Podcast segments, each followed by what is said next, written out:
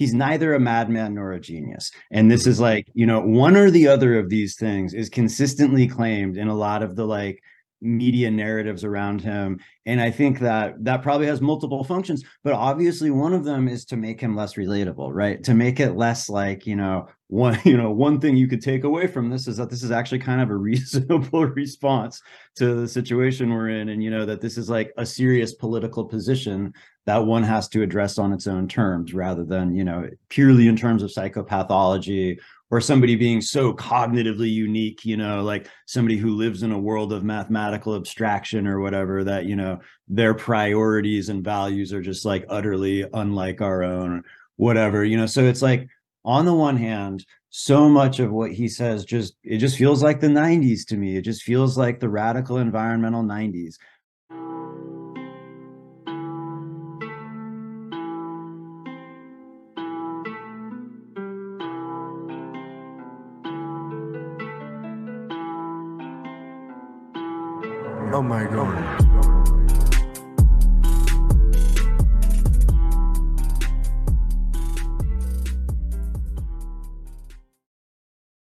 Hi, everyone.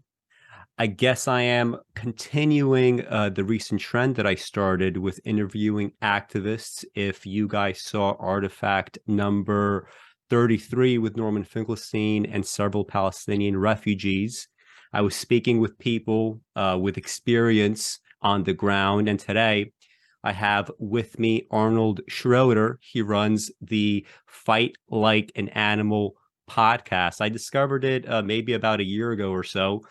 My friend Keith Jackowicz, who uh, does uh, things with me on this channel as well, uh, he put me onto the podcast, and I've been a, a, a patron uh, for the podcast also for about a year. Uh, Arnold Schroeder covers climate activism. He covers climate research. He covers, I guess we're going to be talking today, the left right divide politically, right? What that means, the kinds of changes that has gone uh, undergone historically. One thing that I appreciate about uh, Arnold's approach to all this is he sort of mirrors what I've also been arguing before, which is there isn't necessarily anything too scary about understanding human biology, especially if you want to make a leftist sort of project, right? Leftist, I guess, in the classical sense, maybe the Bernie Sanders sense. And Arnold covers that a lot in his podcast too, right? Specifically from his radical activist perspective. So um, today we're going to be discussing Ted Kaczynski's Unabomber Manifesto, right? Otherwise known as Industrial Society and its Future. Uh, it, it, has uh, a number of, of, things that are relevant not only to Arnold's podcast, but also some of the things that I discuss on this channel. Um, and maybe we could just sort of start with a, a kind of like broad uh, overview uh, of the text, uh, some of the arguments. And I know that, uh, Arnold, you also read some other work by Kaczynski that I haven't read. So maybe you could sort of contextualize this book against some of the other stuff that he's uh, uh, written. And also, I should have given you an opportunity to sort of say something else about yourself if you so please. Uh, no, I mean, that's that's great. You did a great job. I'd say the the best way to understand my podcast is that I spent uh, 25 years like truly in the trenches, and um, there's uh, ecological politics are subject to these acute temporal parameters. It's not like it's not like you know organizing against the criminal justice system, so called, or anything else where you can suffer defeats. Um, but there's never like a truly decisive defeat. You can always say that at some point in the future, you know, one's program is going to work out. And that's simply not true of ecological politics. And so I think that for a lot of us, there's this sense that uh, attempts to stave off uh, the destruction of the conditions that make our lives possible um, have really kind of like failed. And at a certain point, we have to like actually contend with that. And uh, so for me, uh, the podcast is um, an instance of of one stepping out of the activist trajectory and just really trying to examine the, the like like what we're doing and and why and uh, seeking out sort of like fundamental um, explanatory frameworks upon which our strategies are based. You know like when we talk about political action uh, of necessity, it's going to be on like a more surface level, like you know, uh, how many, you know, how wide is the road we're trying to blockade, or you know, like how many cops are already, whatever, whatever the question is, you know, like how likely are people to vote for a resolution? Um, but all of those conversations reflect deeper and often unarticulated sort of like social science you know like foundational theories about human nature and behavior and you know what's ultimately possible. And so i you know i definitely was in that camp of of rather than trying to articulate social theory and find a uh, you know like like advocate for a sort of ultimate vision um, to kind of like seek out points of convergence within people's existing worldviews that were the basis of like you know action. Um, and at some point i really came to this conclusion that the ultimate stories we tell about the world and human humanity truly do matter and like having the wrong story actually interferes with our ability to behave strategically. So that's you know that's what i've been doing for these last couple of years is making my way through a labyrinth of like evolutionary biology psychology um, history social theory and all the rest and it's great fun. It's, mm-hmm. it's, it's i got to admit i like it better than getting beat up by the police every goddamn day. Um, so yeah that's what i'm doing and uh, ted kaczynski in his work is very much like um, the political identity that was most central to me in my life was like the Earth First movement, which I consider to be more or less dead at this point. Um, and that's an interesting question in of itself is like why is there no radical environmental movement to speak of as our collective anxiety and grief about ecological collapse seems to grow um, but so you know to me kaczynski is somebody who can be situated pretty squarely within this like broader milieu that I come from. And it's really interesting to, to me to see how as that movement has kind of faded from the public view, he's one of the only voices that remains um, in the public consciousness. Like the, you know, the newer generations mm-hmm. are like really more aware, I think, of the the kind of like fundamental critique of industrial civilization via Uncle Ted than they are from any other source.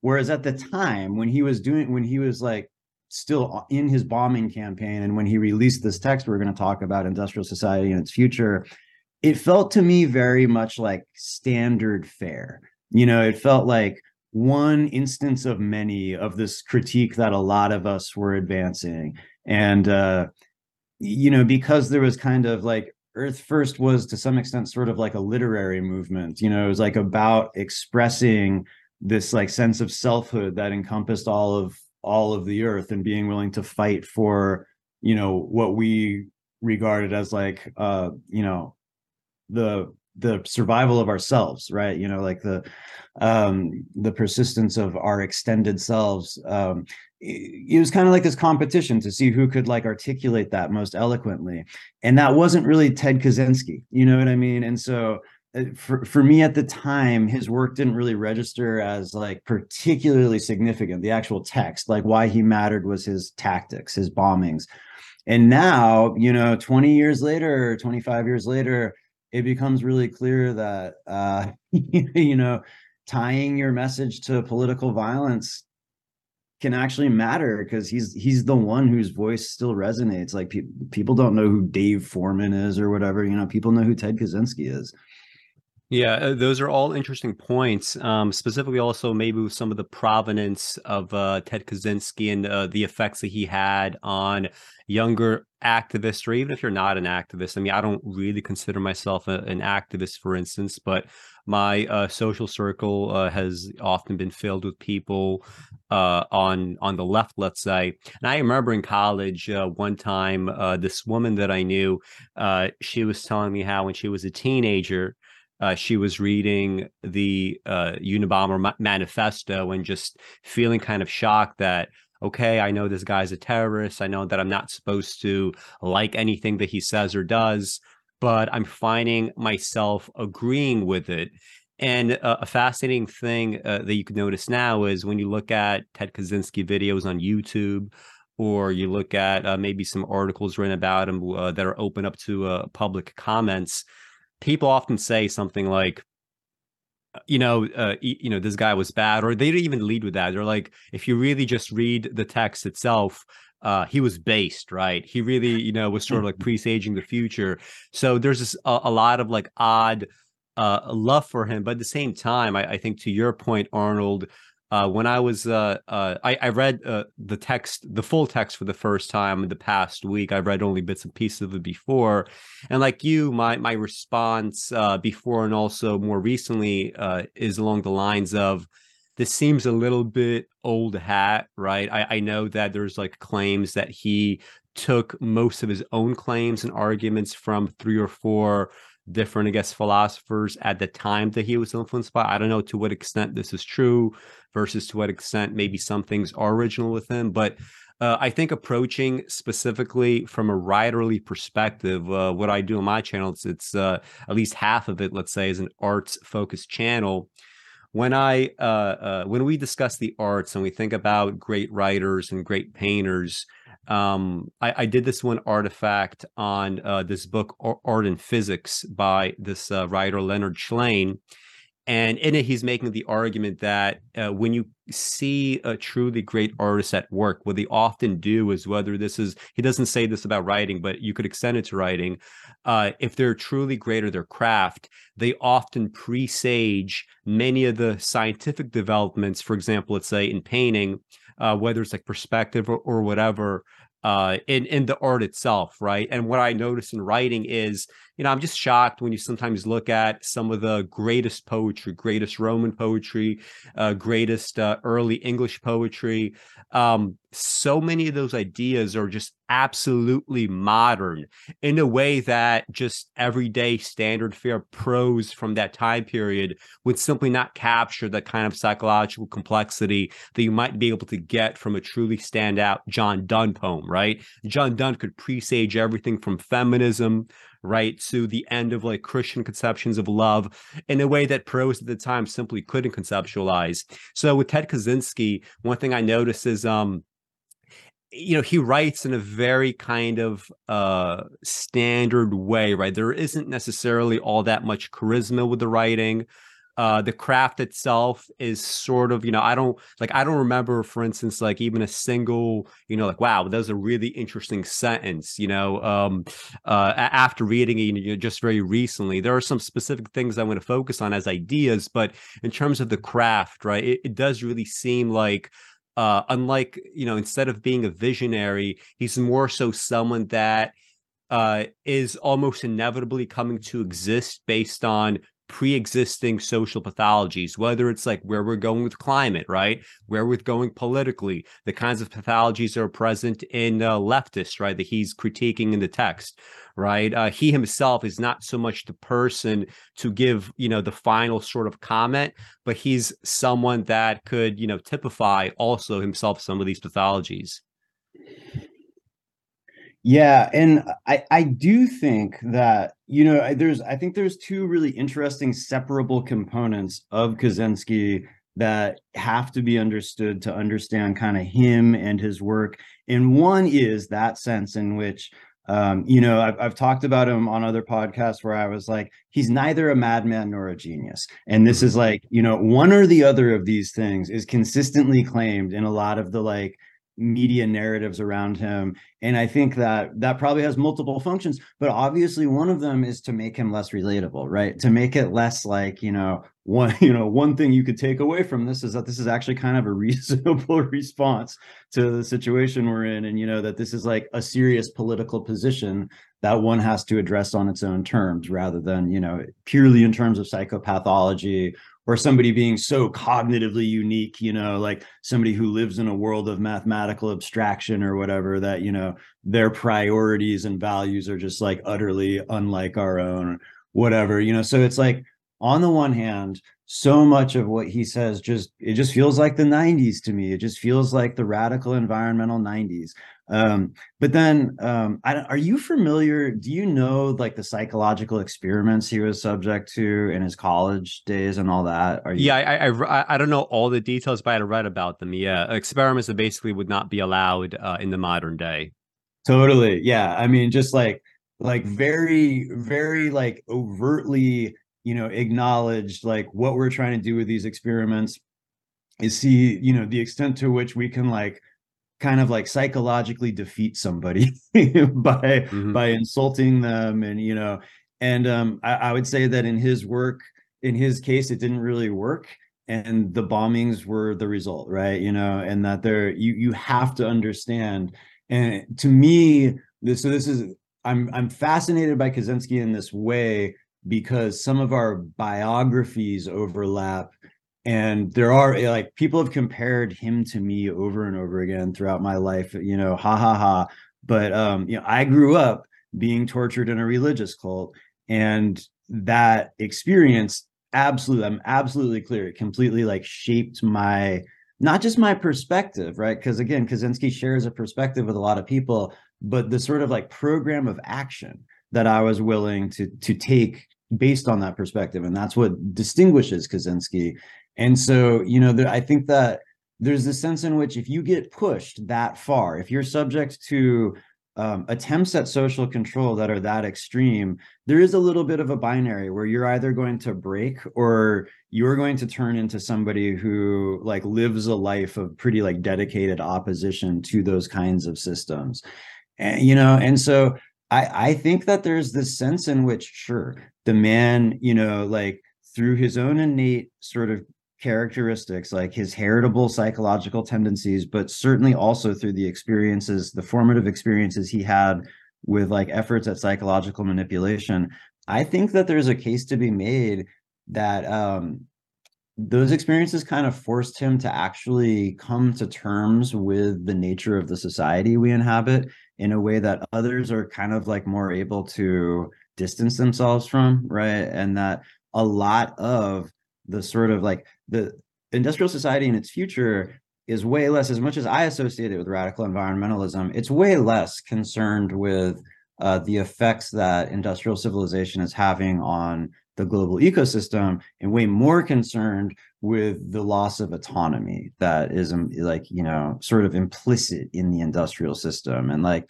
you know he he goes goes into this argument from many perspectives many different times about how like the sheer scale of the forces that we've created uh, via technology and mass society uh, render anybody's individual life and the actions they can take kind of inconsequential. How you know he uses that what's the what's the term he uses? The power the power process? The power process right yeah. you know talks about how that's like this fundamental human need exists to like basically have agency and that we live we've created systems in in which essentially nobody really does not even to some meaningful extent people in ostensible positions of power mm-hmm. let, us actually take uh the opening paragraph i have it right here yeah. of um uh his his tract and uh, I guess just kind of like uh, uh, assess our responses to it because I think this is going to set the tone for maybe the rest of the discussion. So it begins like this The Industrial Revolution and its consequences have been a disaster for the human race. They have greatly increased the life expectancy of those of us who live in advanced countries, but they have destabilized society, have made life unfulfilling, have subjected human beings to indignities, have led to widespread psychological suffering in the third world, to physical suffering as well, and have inflicted severe damage on the natural world. The continued development of technology will worsen the situation. It will certainly subject human beings to greater indignities and inflict greater damage on the natural world. It will probably lead to greater social disruption and psychological suffering, and it may lead to increased physical suffering even in advanced countries.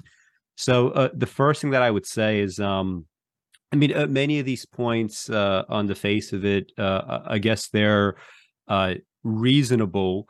Um, one thing that I appreciate here in particular is the fact that uh, if you read someone like uh, Steven Pinker, for those watching, I actually did a show on Steven Pinker's book Enlightenment Now. It's almost like six hours long or something. it was one of the earlier artifacts from, I believe it was like May or June of 2021 um, and as I was going through this book, uh, one thing I noticed is that Steven Pinker is extremely shy about sort of really laying it all out there, right? So it's perfectly, I think, within his right to make claims about uh, human progress, right? I lean more towards Pinker's direction, maybe with some of the climate stuff accepted, that uh, uh, there is discernible human progress. I think, for instance, if you want to get human beings on some sort of leftist project, you can't simply tell them, and by the way, guys, everything that we've ever tried failed and things are just getting worse and worse, right? That's not going to get them interested in anything that you have to say because, if anything, that's just like a way for them to really double down and live very selfish lives. But uh, Steven Pinker, even if he has the right to make that argument, uh, he's very shy about really weighing what it all means, right? In terms of just like gross tonnage, let's say, of bodies, right? Um, the fact that uh, he's able to sit around and write on his computer, right, uh, created by slave labor, right? Um, uh, it, it it it means that he has to consistently put something out into the world that is at least of equal value to the corpses that he's standing upon, right? And um, people might not like those kinds of calculations, but all of history is really those calculations exactly, right? Uh, if uh, uh, you know the, the, if the proportion of the super poor is is less now than it was historically, well, can't we say something about the fact that with increasing population, you know, we simply have now billions and billions upon people? That is a, a number that never existed before that are in extreme poverty, right? There's a kind of like Nietzschean sort of set of calculations that he's very shy about. And by the way, he also has a, a, one of the worst chapters in the book is a chapter where he tackles Nietzsche, um, and uh, he, you know, I, I think it's kind of obvious why he's so, you know, kind of like emotionally uh, wounded by the existence of this philosopher because, uh, you know, say what you will about uh, Nietzsche's uh, personality or maybe some of his, uh, you know, other kind of political calculations. But I think specifically viewing things, you know, in this way, like w- what corpses are we really standing upon and what are we doing out of it, right? Do we have actually, you know, do we have choices in life? Do we have options in life if, in fact, someone can tell us in actuality, yes, you are standing on a corpse.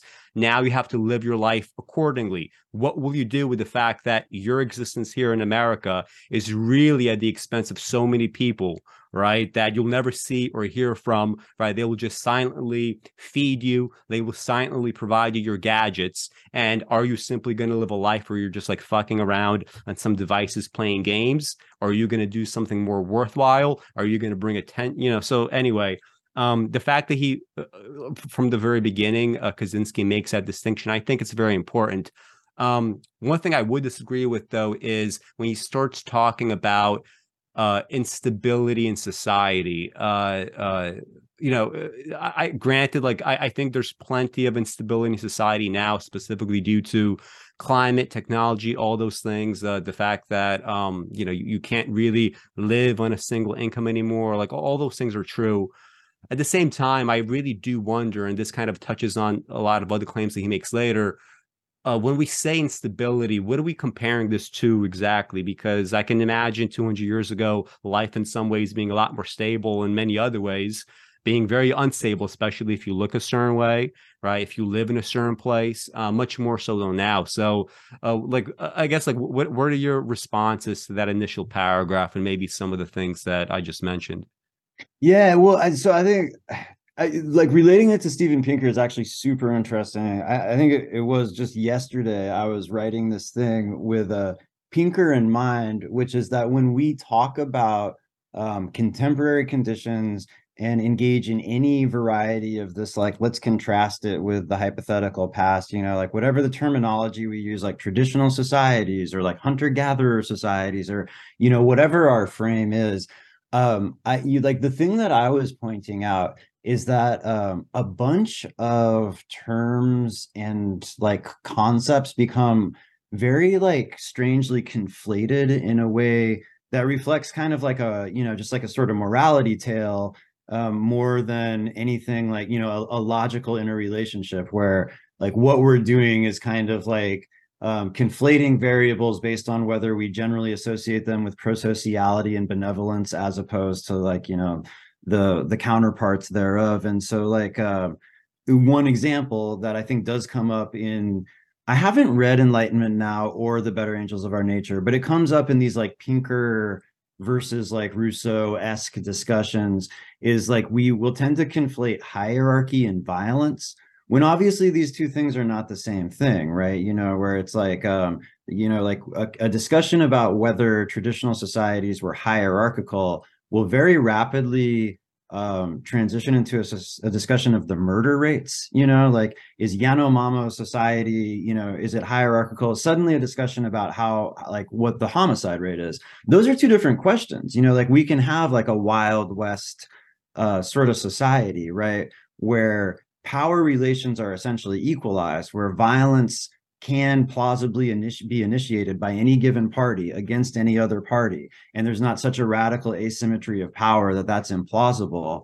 you know? So it's like we can live in an egalitarian hyper violent society and that happens you know? It's it's very common like the colonization of Iceland by Nor- uh, Norwegians was kind of like that you know? Like there's often a wild west phase when um, people are expanding into some kind of like frontier um, you know where there's not there's not sufficient concentrations of power to diminish violence uh, the capacity for violence into like one concentrated source you know? And so it's like people kill each other but it's also an egalitarian society. And likewise cooperation versus competition is often conflated with uh, once again hierarchy versus egalitarianism. Whereas of course like uh, you know when the nazis are invading poland this is a hyper hierarchical society imposing further hierarchies but it's also like an act of mass cooperation and coordination.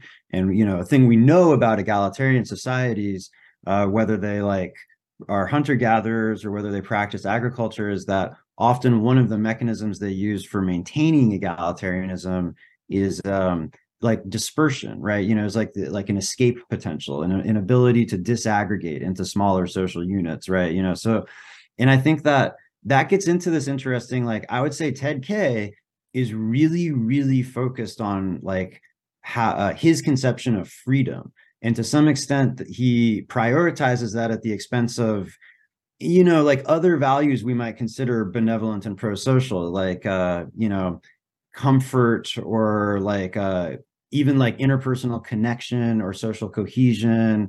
And certainly you know obviously like our ability to sort of like manifest new human potentials through like mass coordination and cooperation right? You know it's like it seems like a personal autonomy. And again this really to some extent probably hugely reflects the developmental experiences he had but that, that seems like utterly paramount and other values are just like are less so and so uh, there's it's interesting there's um there's a few like political sort of factions that have really been influenced by him. You know, the like probably the most extreme cases in Latin America, the like what is it, the ITS, the individuals tending towards wildness or whatever. I don't know if you're familiar. No, but... I never heard of this. No.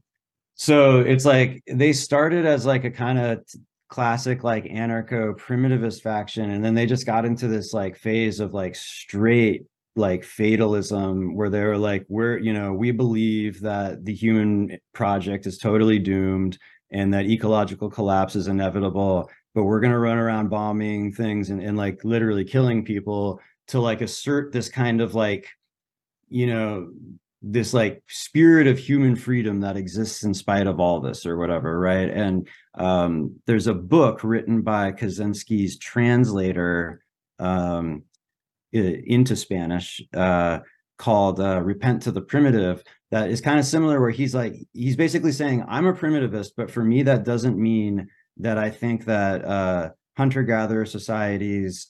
Uh, lived in perfect harmony with nature, with each other, right? He's like, I think that hunter gatherers caused mass extinctions of megafauna at the end of the mm-hmm. Pleistocene, and of I think course, that there's yeah. considerable like interpersonal violence, right?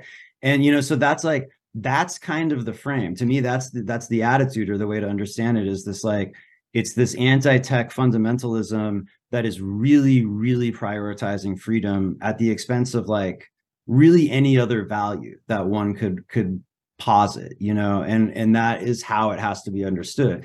And if you accept that frame i don't think he's wrong you know like if if if like autonomy of that variety is really what's absolutely the most important to you then i think you kind of you know then like an argument against technological mass society naturally does proceed from that.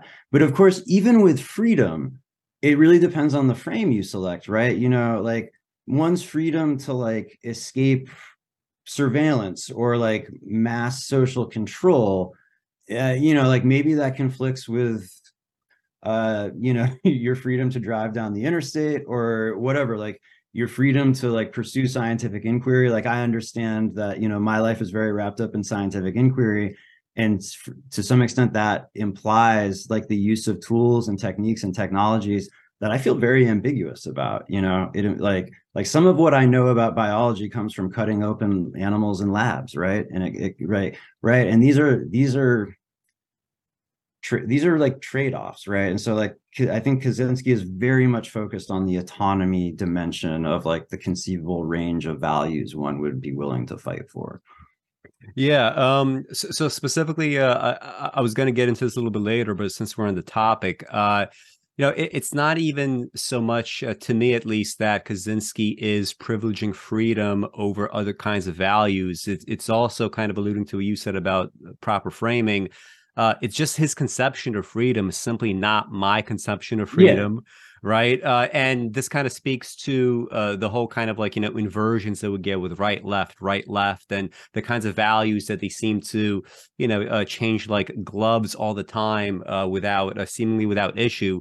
when he starts discussing, for instance, um, you know, the so to him, this idea of the power process as it relates to his work is uh, human beings that they they used to be able to have dignity right? They used to be able to engage in activities that were not uh, simply uh, what he calls surrogate activities which are activities that you might undertake to alleviate boredom and activities that you do uh, in lieu of actually trying to sort of uh, uh, provide for yourself for like actual physical sustenance right? Uh, centuries ago, obviously, uh, most uh, human action uh, would be geared towards sustenance. Now, tons of human action tends to be diverted into all kinds of directions. But um, there is something to what he says uh, when it comes to uh, this idea of you might have less dignity now, but at the same time, his his conception of this kind of like either a wild west type or like a, a homesteader uh, you know early american colonist or whatever going out west when I think of a world like that, um, it doesn't strike me as very free in many, many important, you know, uh, dimensions. First of all, uh, I when we were exchanging notes, uh, I I mentioned how during the time of the Wild West in American history, we had a murder rate of anywhere between 250 to 500 per 100,000 people. To put that into perspective, if you take the the poorest black neighborhood now in America, the top 100 poorest, most violent black neighborhoods, um, they're classically associating conservative minds with murder and all this mayhem and all this other stuff.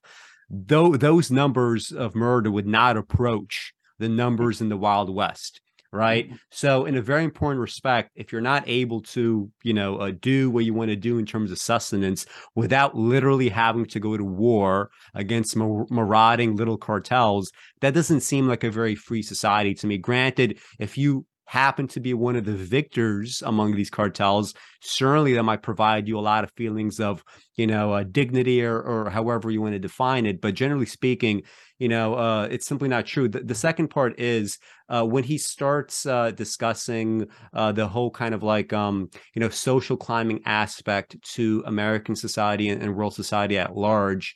Uh, there's a lot to that critique. Um, and uh, what I would say is, you know, the kind of society that he kind of like romanticizes in the past, it wouldn't allow really people like a Ted Kaczynski to thrive, right? Like it seems in the one hand that he's really into having a society where people with all kinds of talents and abilities could fill fill certain kinds of niches. Um, at the same time, like uh, you know, Ted Kaczynski uh, likely wouldn't thrive I probably wouldn't thrive all that much in some of these societies. I am, after all, a five eight male who weighs 145 pounds, uh, and uh, I've never, you know, uh, uh thought negatively uh, of that at all. But if I were living 200 years ago and I had to survive in uh, Russia at the time, maybe the fact that I was five eight and 145 pounds would be a, a real problem for me. So um, I, I, I, you know, I understand some of his desires and some of the kind of kinds of size that he wants to establish. But I think many of the specifics that he begins to lay out, that's when a problem starts to arise, right? When you get away from the kind of conceptual muddle of maybe what these societies are to really when he starts drawing in examples you know like like, like i said like uh freedom is nice and all but specifically how are you defining it um so that's what i well, would say yeah and that's like um I my claim about like you know I think it's really interesting like say take the left right divide for instance. I would say that at its core both left and right political perspectives present these values of um you know advocacy of freedom and against alienation. And then it's just literally like but how you conceive of that is the difference right? You know and so it's like um at, at, one extreme we could say like but but these really are the kind of i mean it's not that extreme. These are like actually the kind of distinctions we're making. Is like you know one person's freedom to poison the water diminishes somebody else's freedom to drink the fucking water right? Mm-hmm. you know and and like both of those actually like you can like establish frames wherein either one of those you know is is like considered like the greater freedom or the more fundamental sort of like value that has to be fought for.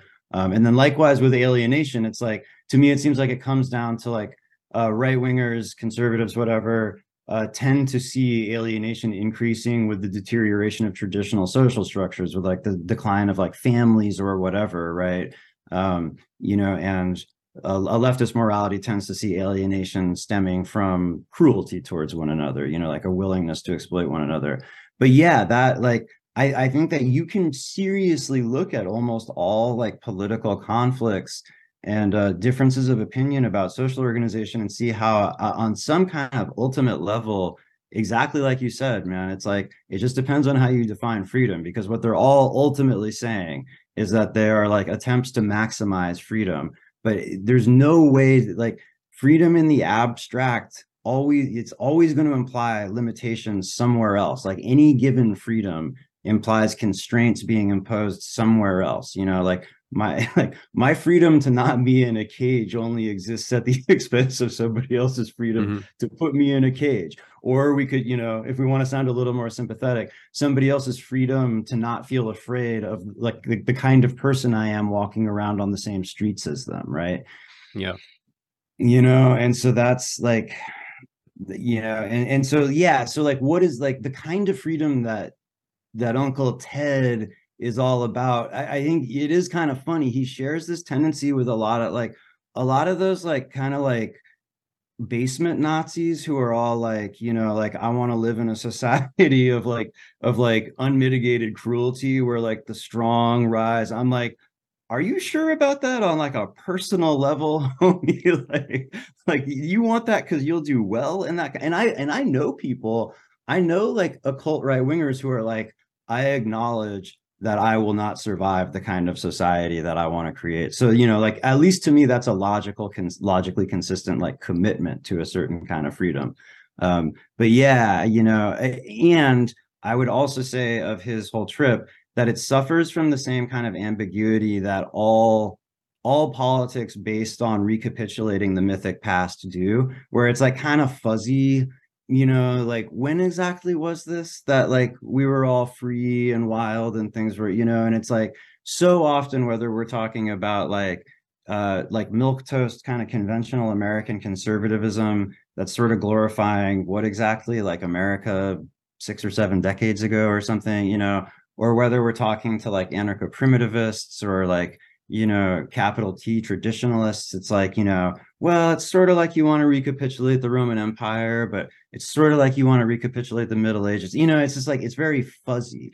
And if you try to like actually like name a specific time and place where human society actually sort of like manifested these values that are being espoused, you, you kind of can't, you know, and, and yeah, so I mean, he definitely has that, but again, he has that in common with uh with like radical environment the radical mm-hmm. environmental milieu from the time he was from the time he wrote industrial society and its future you know? It was like this sort of like promotion of a very ambiguous primitive past you know?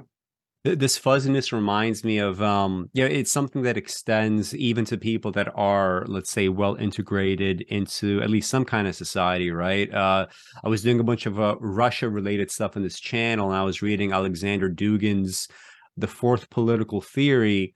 Um, and originally I was thinking maybe I should do a video on this, but honestly, after reading through it, it seems to be you know, it seems to be like a total uh, paper tiger. Like essentially, it's this. You know, it's it's uh, at least it forms part of the basis of like modern Russian geopolitics, alongside his '97 book "Foundations of Geopolitics."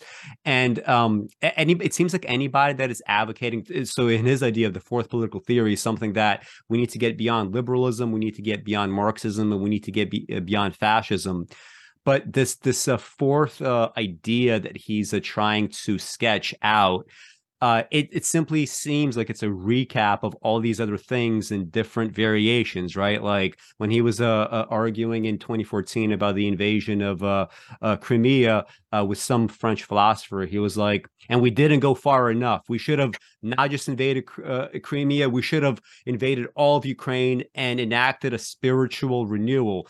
And when, I, when I thought, when I, when I was thinking about that, I was like, well, how is that really different from any kind of like liberal hegemonic project of the past 30 years where we're like okay you know we're not going to say spiritual renewal but we're going to invade afghanistan and iraq to uh, make them undergo a democratic renewal right? It's just a different word right? It's very it seems like it's very difficult to escape the logic of liberalism but even if you try you seem to kind of like just be you know uh, anytime that you try to create something new you seem to be uh, retre- retreading the same kind of material, the same stuff that has already been a, a long uh, old hat.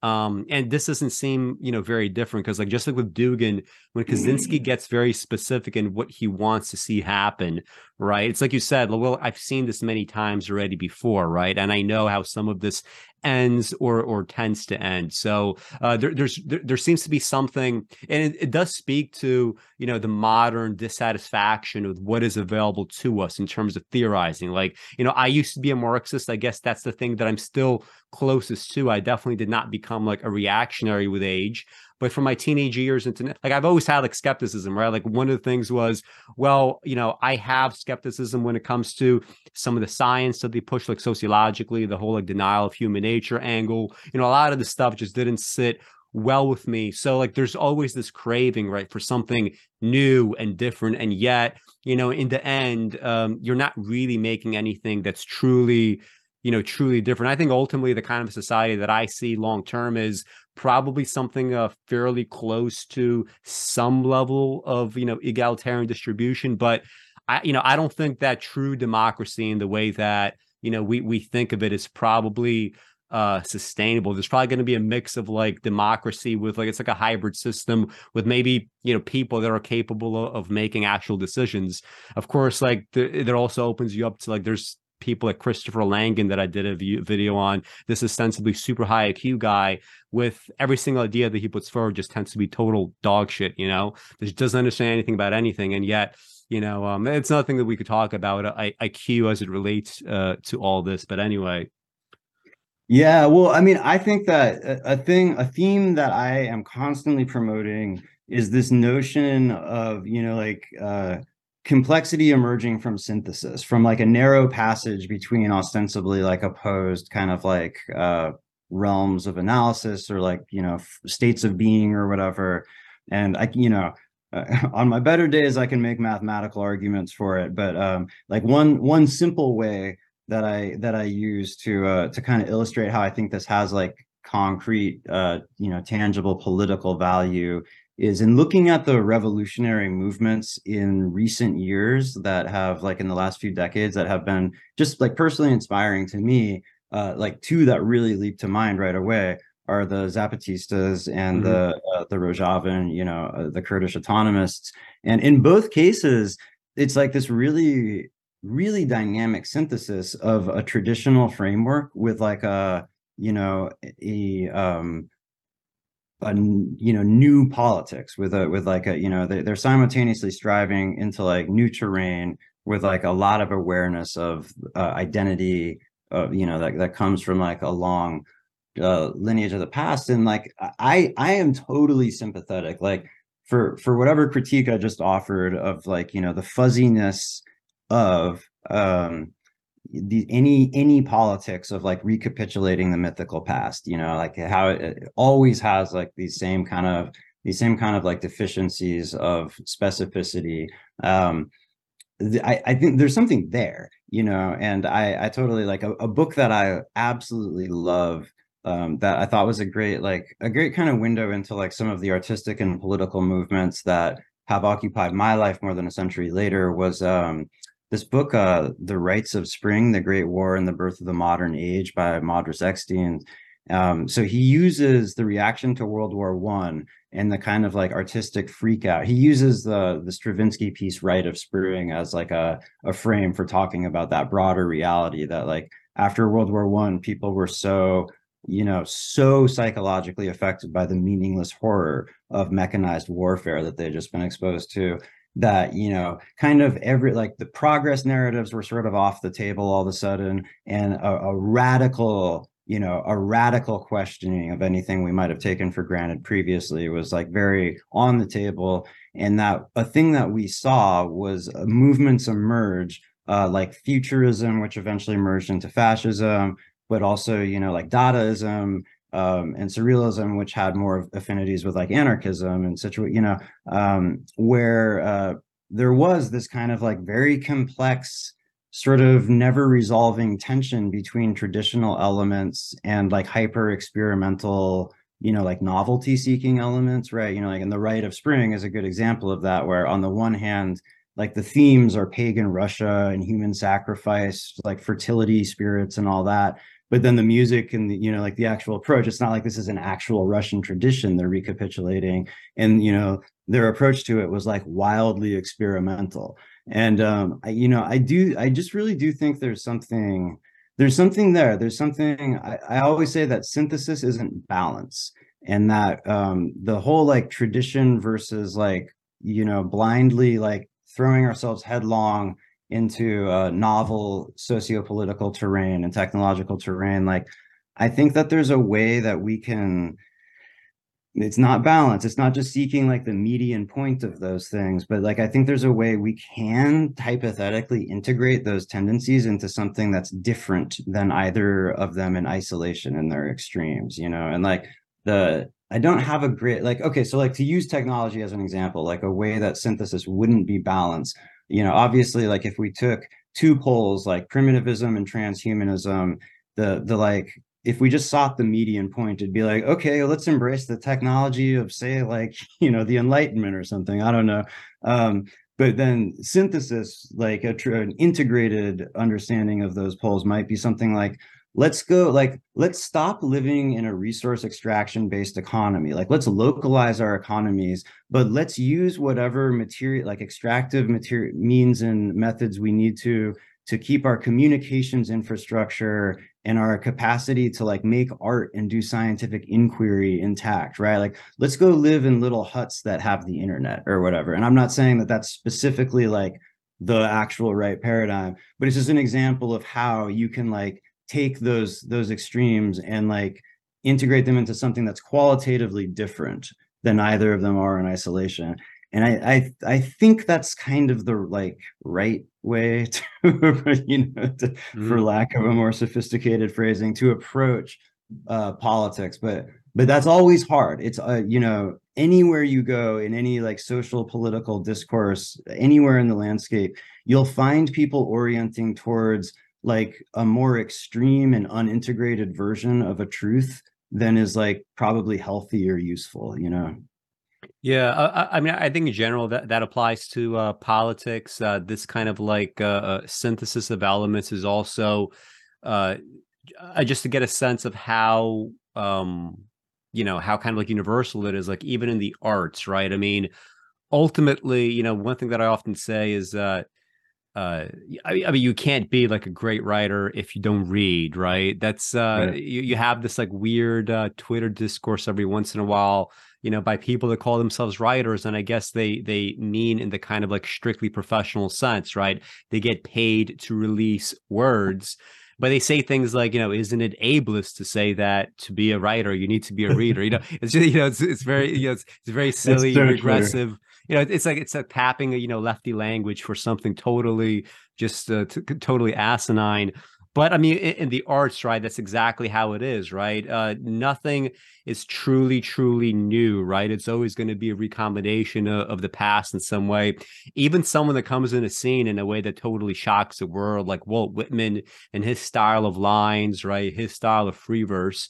That shocked the world, but at the same time, you know, if you're searching for analogs, guess what? 2,000 years ago, you have so many you know, uh, um, like these like long biblical lines, right? And and then you have, you know, later on you have the King James version, right? And and and suddenly you start seeing these analogs. I mean, there's so many similarities between the King's uh, the King James version of the Bible and Walt Whitman, right? That um, you know that it must have been uh, an influence, right? And uh, politics uh, being something that is even more kind of like, I guess, uh, uh, physically result it's, it's, it's a little less abstract right um it, it's going to play out in, that way as well um uh, i'm wondering what, what, do you think about so like i i think one of the best claims right the most one of the most powerful claims in, in the text is when kaczynski is, is starts with this idea that technology uh, when it begins right it starts with always being optional right no matter you know whatever the thing being invented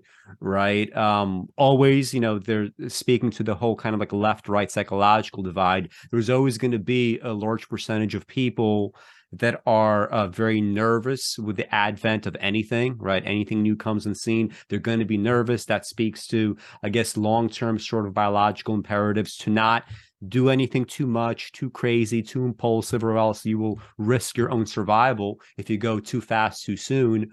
Um, but uh, the pushback against uh, the kind of like uh, uh Luddites w- would always be something like, well, technology is optional, right? And very soon it it no longer becomes optional, right? Um, cars maybe at some point were optional for uh, all of America. Now in much of America, uh, they're not optional, right? I remember like when I was living in New Jersey and uh, my parents were still living in in New York City, and I had no car uh, in the suburbs. I remember like to go see friends, I would walk ninety minutes, two hours, come home with bloody socks, right? And that was like a, a typical sort of experience, right? Um, you needed to get a car to get around.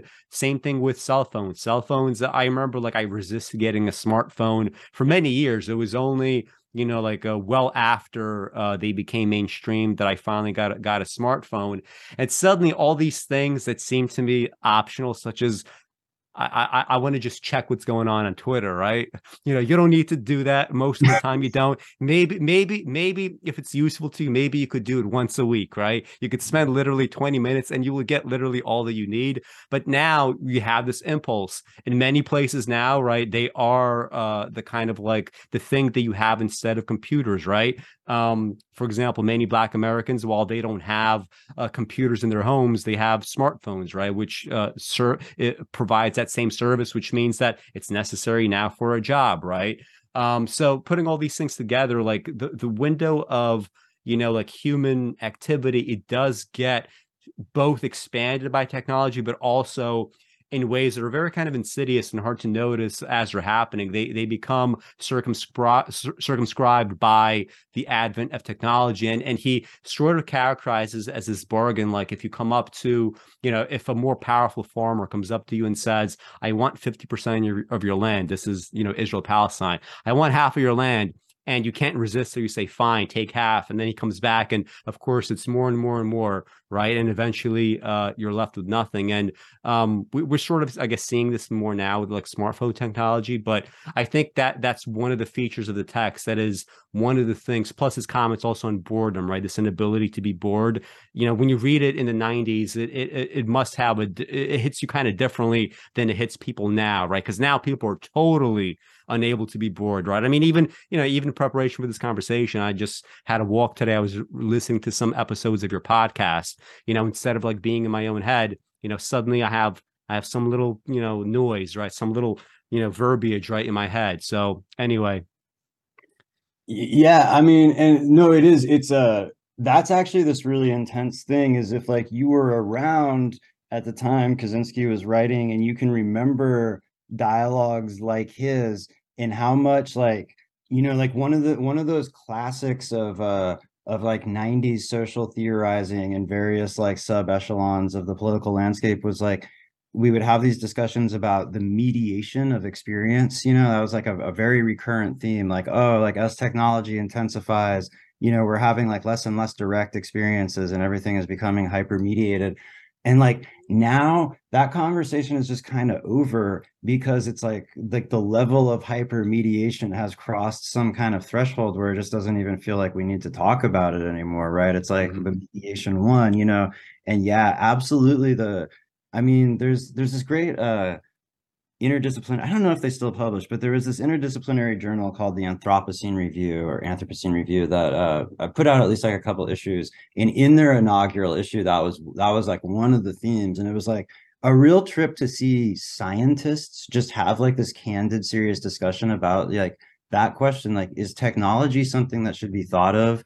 as um, subject, you know, an expression of human agency and like something that exists to further any like identifiable human end or not, you know, and and it's like a, it's just a totally valid question. My in my own experience in life, um, you know, because when I was like 16 years old, I had this big like the civilization I inhabit is destroying everything. Kind of like, you know, like I really, really like I walked away hard. You know, I spent like a couple couple of years of my adolescence i mean literally like almost unwilling to enter buildings and stuff you know and just like really trying to like figure out some way to live on my own terms like land squatting and you know like dispersed you know like agriculture and like a lot of dumpster diving and stuff like that you know but like um I didn't I learned to drive when I was 35 for instance and the reason that I learned to drive was literally oh, I, I still don't know how to drive and I'm 35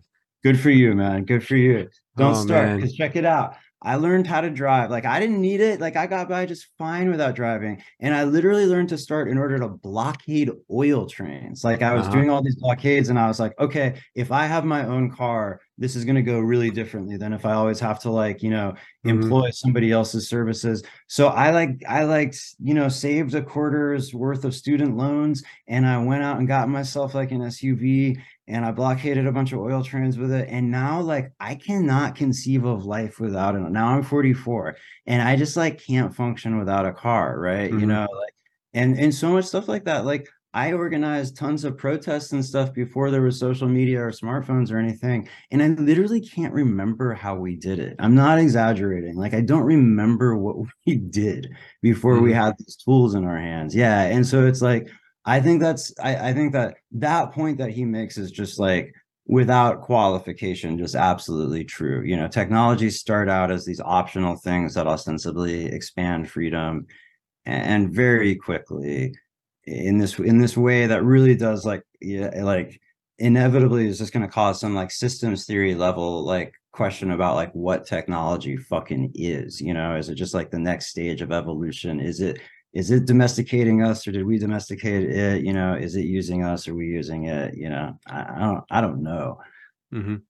well why don't we get into uh the whole uh right left divide and specifically some of kaczynski's own uh critiques of the left um you know i i've thought about this question myself for a while uh, uh right left you know i very much consider myself uh, on the left but it is something that's difficult to define, right? Partly because these definitions tend to change so much, uh, partly because uh, the kind of like, I guess, the most famous representatives of each ideology are people that you might not necessarily even see much of yourself in you know like i don't see you know my own kind of values in someone like a stalin obviously even though i see uh long term some sort of you know collectivist uh uh, maybe not purely egalitarian, but some definitely much more egalitarian than what it is today, right? Let's just don't even put a number on it, but just much more than than what's uh, currently uh, now. Um, uh, there's also the fact that uh, like just the way that this language gets used changes so much over time. Like, I mean, uh, Theodore Roosevelt was considered a uh, like a classical conservative in his day, mm-hmm. right? And today, you know, with some of the proposals that he made, he would be considered in every, in everyday politics today like a radical environmentalist, right? And uh, people that call themselves on the right, they they they completely reject this idea of uh well they're sort of coming around to it i think maybe with some of uh, elon musk's for example takeover of twitter. If elon musk manages to get a bunch of like you know votes for republicans it's very possible that you might see conservatives who are suddenly like you know what climate change Israel, Israel, but the only way that we could deal with it properly is if we all invest in Elon Musk's ventures, right? Then he will funnel votes to us, right? So I can imagine that kind of pathological thing transpiring, but it isn't it kind of amazing that, you know, just if you just think about purely to see how far uh, we've come from what is rational, uh, when you think about the psychological divide, if you're conservative, you know, physiologically, and you believe in uh, a thing called finite resources. You don't want to waste finite resources. You don't want to uh, uh, behave in a way that's anything other than circumspect with the only planet that you have to live on. And yet, this is not a concern at all. You know, like, are these people really conservatives? Are they right wing radicals? And if they are right wing radicals, what is the difference between that and something like like conservatism? Um, so um, anyway, I'm not sure if you want to respond to that or get into Kaczynski's critique, but I already said a lot there. Well, yeah, I mean, I think that like there's this there's this really open question when when people when people are insisting on a given definition of left right and, and in particular if they're doing so to tell me because i am one of those people and there's this convention that usually if somebody says they're not on the left or the right it means that they're actually on the right right? A lot of leftists claim this. I am one of those people who who says like i'm seriously like i don't really consider myself on the left or the right. And the reason for that is, you know, if we use some definitions, if the definition is political equality, then I'm, I'm like an ardent leftist, right? You know, like I'm as egalitarian as it comes. But, um, you know, like the question that I always ask is if like people are insisting on a given definition, I'm like, I don't know. We could either say that that's the one true definition, or we could say that the very fact that there's so many competing definitions and such confusion about what this means and that it's a persistent source of division between people that seems to distract us from fighting more powerful individuals is the like fundamental character of the left right. Like that is the actual salient thing that we should be noting about the left right divide. And like you say it's you know like i think like what it fundamentally i don't know if i want to say is but what it reflects is a you know are some underlying psychological differences.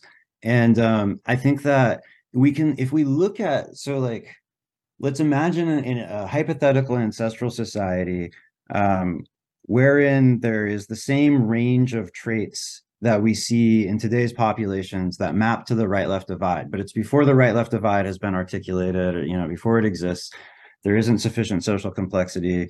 And you know so like one of one of the the trait that is the most predictive of uh, of left right political perceptions that's in like the kind of like mainstream sort of like psychometric trait landscape from the five factor model is openness to new experience right? So we can see how having like a wide range of uh, dispositions in terms of like behavioral flexibility and novelty and openness that's normally distributed could be really useful in an ancestral population right? Like mm-hmm. if we if we discover a potential new food source like oh look at these berries.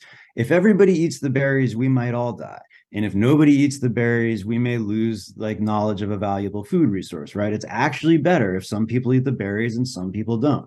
And um i, I just like I, I know that i know that it's like it's I'm not a centrist. And I know that there's like a lot of people who have like a fairly similar politics to mine who find statements like this like really like it raises their hackles or whatever. But like unless we plan on exterminating every right winger, I think there really has to be some kind of meaningful framework for figuring out how these psychological tendencies they possess can actually be engaged in a social framework that uh, like makes them useful and I, and I don't think that that's you know that's not me saying like that I want right wing politics to to like prevail.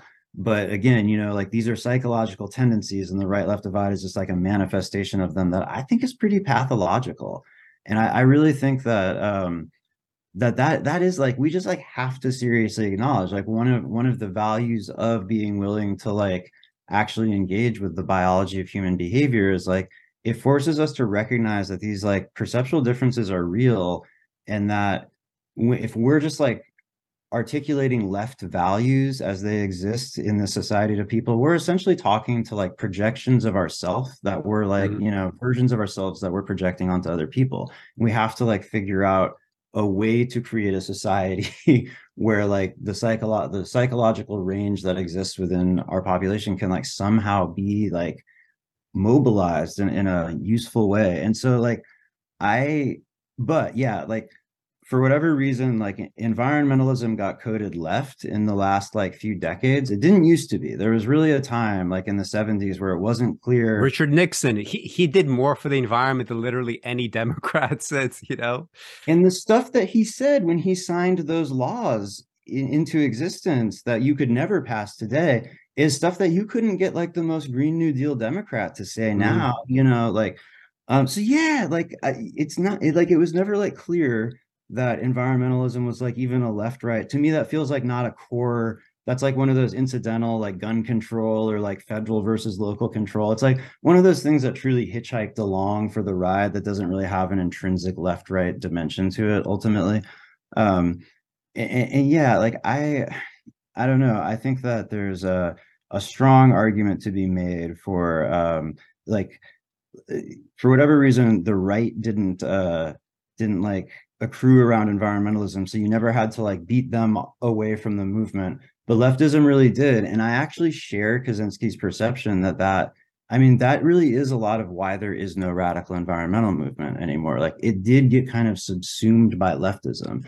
And so even though his, like, I find his analysis of leftists pretty crude I don't like it. Like it's like very much has like the wingnut uncle like ranting about leftists vibe to it. You know, just like if nothing else, I don't find it very sophisticated. but um, there, you know, like I actually kind of share his perception that like if you wanted to have a movement of like ecological integration and like just kind of meaningfully moving society forward, um, into a form that could both like survive but also like from my perspective like create greater equality that one very specific meaning of leftism I, I think that you actually have to find a way to not let your movement be devoured mm. by left values.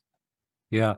Um so speaking to like so in, in, your podcast you mentioned some of these elements right that might be uh, coded into right and left. Um for example like responses to hierarchy uh, responses to change or like you know openness um, and also th- there's a third element sexuality. So like i, I think it, it speaks to uh, the complexity of the human mind that and our ability to like bring you know to like build just total you know uh, cathedrals like on on open air right? Um, just by strict argumentation that we could have for instance uh, uh, you know let's say human beings uh, uh, 50,000 years ago that maybe let's say about half of them are hard coded to be more conservative in every way whether it's like sexually or whatever simply because they need to uh, be able to survive better. Um, and uh, in the modern day though you could have like entire movements of people that are just like really hardcore moralizing in any kind of direction. For example about you know individual sexual acts. Now uh, in terms of like bringing people more under this kind of like wider umbrella. Uh, but when I, for instance, think about like sexual questions, I always go back to what my friend uh, Keith the one that introduced me to your podcast, said a few years ago. I remember he came to visit me. Uh, uh, he lives in New York City now, but back then he was visiting me, and we were sitting on the train, and he said something like, "You know, when you see all these uh, people that have like you know fetishes like uh, they they like to shit in diapers and have their partners change them. Uh, you don't want to moralize about it and say like oh that's so bad and wrong and evil of you. But you know if you're like an intelligent human being doesn't something at some point click in your head like what the fuck am I doing? I'm shitting myself and having someone change it to me and it's giving me pleasure. You know, there's just like something like just so off the wall and ridiculous and absurd about it. You know, it seems like it's a total waste of time. It seems like it's just so totally self indulgent past the point of any kind of reasonable self indulgence. Um, and I, I think like framing uh, things not in this kind of like moralizing tone, but specifically a lot of these sexual questions, right? In kind of like almost, you know, cold, detached, intellectual terms, that's probably a healthier way to view things. Uh, and it's much healthier than the right in America creating entire like you know groomer discourse and all this bullshit. And also like honestly, like you know, you know, I, I, I don't, you know, I don't really care that much about trans stuff simply because, like, first of all, like, I'm resentful of the fact that we have like roughly equal numbers of trans people and Native uh, Americans. Um, and yet, like, we we only hear about the issues of trans people and nothing at all, at all, ever, ever, ever, ever about Native American issues, despite the fact that you know they used to own all this land. So now, like, the the new thing in the right is uh, you have you know armed uh, groups showing up in like drag shows with uh, kids in the audience and um you know i don't want to like moralize about whether or not it's like uh permissible for kids to see this. My uh gut reaction immediately to that is not even about whether it's right or wrong it's why the fuck is like a little kid at a drag show and not playing not playing a video game not like reading a book somewhere and not hanging out with friends they're being taken by their parents to a drag show. That's kind of like the new version of a kid being dragged to Bible camp or some other, you know, some other variation of this. It, it doesn't it doesn't seem to me like it's naturally what kids gravitate towards, you know. Um, and it's it's a bit you know there's there's that kind of left left wing authoritarianism part of it like with like dragging kids maybe somewhere where they don't want to go for the sake of your values but you know you also have the right wing authoritarianism where you have to physically put a stop to this right? Um and, and just all of this just comes off as totally pathological. Yeah well i mean and and that's like it's interesting kaczynski uh he gets at a few things again in his kind of like really informal like I'm just your like crazy ass fucking uncle who lives in, you know, Montana kind of like way that, you know, I have like more formal and academic language to use or whatever to talk about.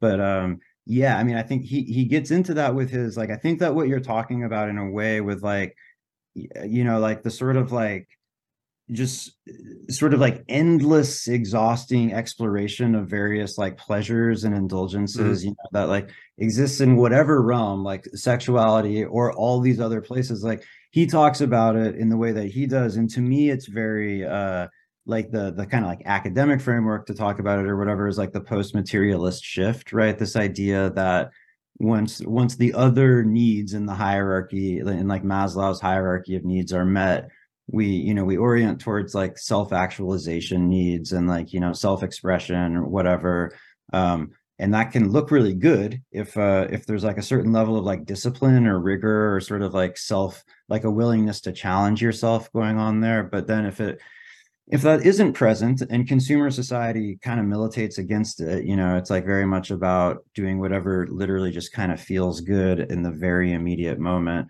then yeah like our behavior ends up looking like if you take if you take a one of the reasons that zoos are complicated to run is because if you take an animal out of its environment and give it all of its like you know baseline physiological needs for free like you feed it and whatever else uh, a lot of animals just start masturbating like all day you know? Mm-hmm. they literally just don't ever stop masturbating. And uh sure like makes sense you know like what what the fuck else are you gonna do in a cage? But um but like i really do think a lot of human society kind of looks like that you know and mm-hmm. it's like there there really is some i do think there's something there when he talks about there being like um an unhappiness associated with uh with like just you know the the relative ease um and then so like with which we meet our needs in the society and how that just like ends up looking like this like hyper elaborate sort of like grotesquely overdeveloped like just like capacity for like novelty seeking and sensation seeking of like any variety. Um and so then there's also this uh uh, neuroscientist Peter Sterling who goes into that a bunch, and I think the the terminology he uses is like reward prediction error, but he's basically like the dopamine system needs to um, to like be sort of surprised by the rewards that it gets or else it just like the threshold just gets set higher and higher. Mm-hmm. and you know so like ultimately it's not like people in industrial civilizations are like hyper consumer societies are necessarily actually experiencing more pleasure. Because you know like with drugs or anything else you just got to like shoot more and more to get to that same place.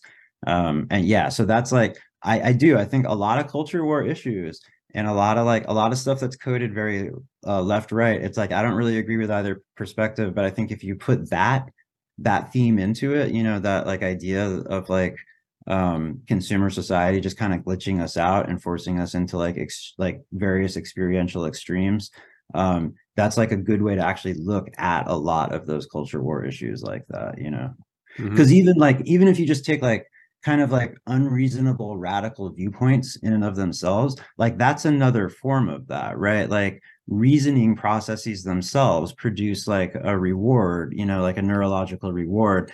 And if you're in a certain like hyper technological milieu where like groups are like defining themselves according to certain frames or values and there's like a kind of reward in like reinforcing the like unique logic of the group at the expense like in differentiating it from other ways of seeing the world it becomes gratifying to like you know just like take perspectives to their most like extreme disconnected ridiculous forms you know mm-hmm. um so so kaczynski has this uh he uh, he he sort of makes uh, the admission i guess that uh, this is not a very kind of like neat set of distinctions, right? He he does emphasize uh, in a few points that the right left divide isn't that neat, and specifically when we try to categorize who fits uh, in the left spectrum, um, we're gonna hit, hit upon some obstacles. But to him, this was, I guess, in the '90s. Uh, the the thing that um, fits the most under the left, right? So, PC political correctness, animal rights, feminism, gay rights, anti-racism. Um, I, I think there's definitely something to it, especially when you think about uh, the kinds of ideas that do become popular in I don't know, like uh, mainstream academic circles or Twitter circles, right? There's the whole kind of you know um, uh, uh, Abraham uh, Kendi, uh, uh, you know, how to be an anti-racist, right? That's kind of a classical thing, right? I wouldn't actually put that into the category of of leftism at leftism, all, right. um, simply because uh, you know there there isn't actually uh, in, you know sufficiently enough there to actually make any sort of differences. It seems to be more kind of like you know uh, virtue signaling and discourse it's not actually about you know what like like one thing that struck me about the whole kind of a, a stop Asian hate thing from uh, 2021 uh, uh, wasn't the fact that um, it was, you know, it was first of all, people were denying that uh, it was really Black Americans that were mostly involved in uh, this violence against Asian people. And the reason why they were denying, well, there's a couple things. First of all, right, uh, uh they want to pretend that Black Americans are a, on the one hand, a protected group, but then on the other hand, they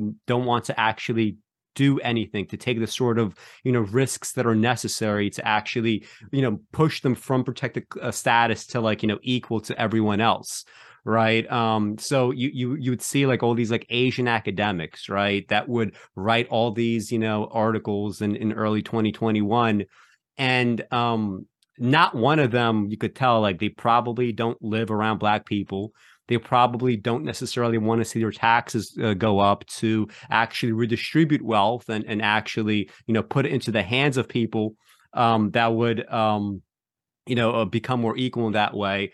And of course right they don't want to shed light on the fact that you know the the, ma- the vast majority of black americans that get involved in this kind of violence would be you know they're people that are homeless, right? There are people that are in it out of like the carceral system. And these are real, actual social issues. It's not just, you know, a purely racial thing, right? Um, and th- there's a kind of uh, racial reductionism among elites now that is uh, it's it's it's one way for them to get published and for them to virtue signal, and it's also simultaneously a way for them to avoid the underlying structural reasons for things being the way that they are. Like they say structural racism, but they don't actually mean structural racism in the way that I would understand the phrase structural racism. So um, with some of these categories, it seems like he is uh, discussing. Uh, you know, I was a child in the '90s, so I wouldn't know. But uh, from uh, my readings now and people that I speak to that were you know adults back then, uh, you know, political correctness maybe had it had its heyday there.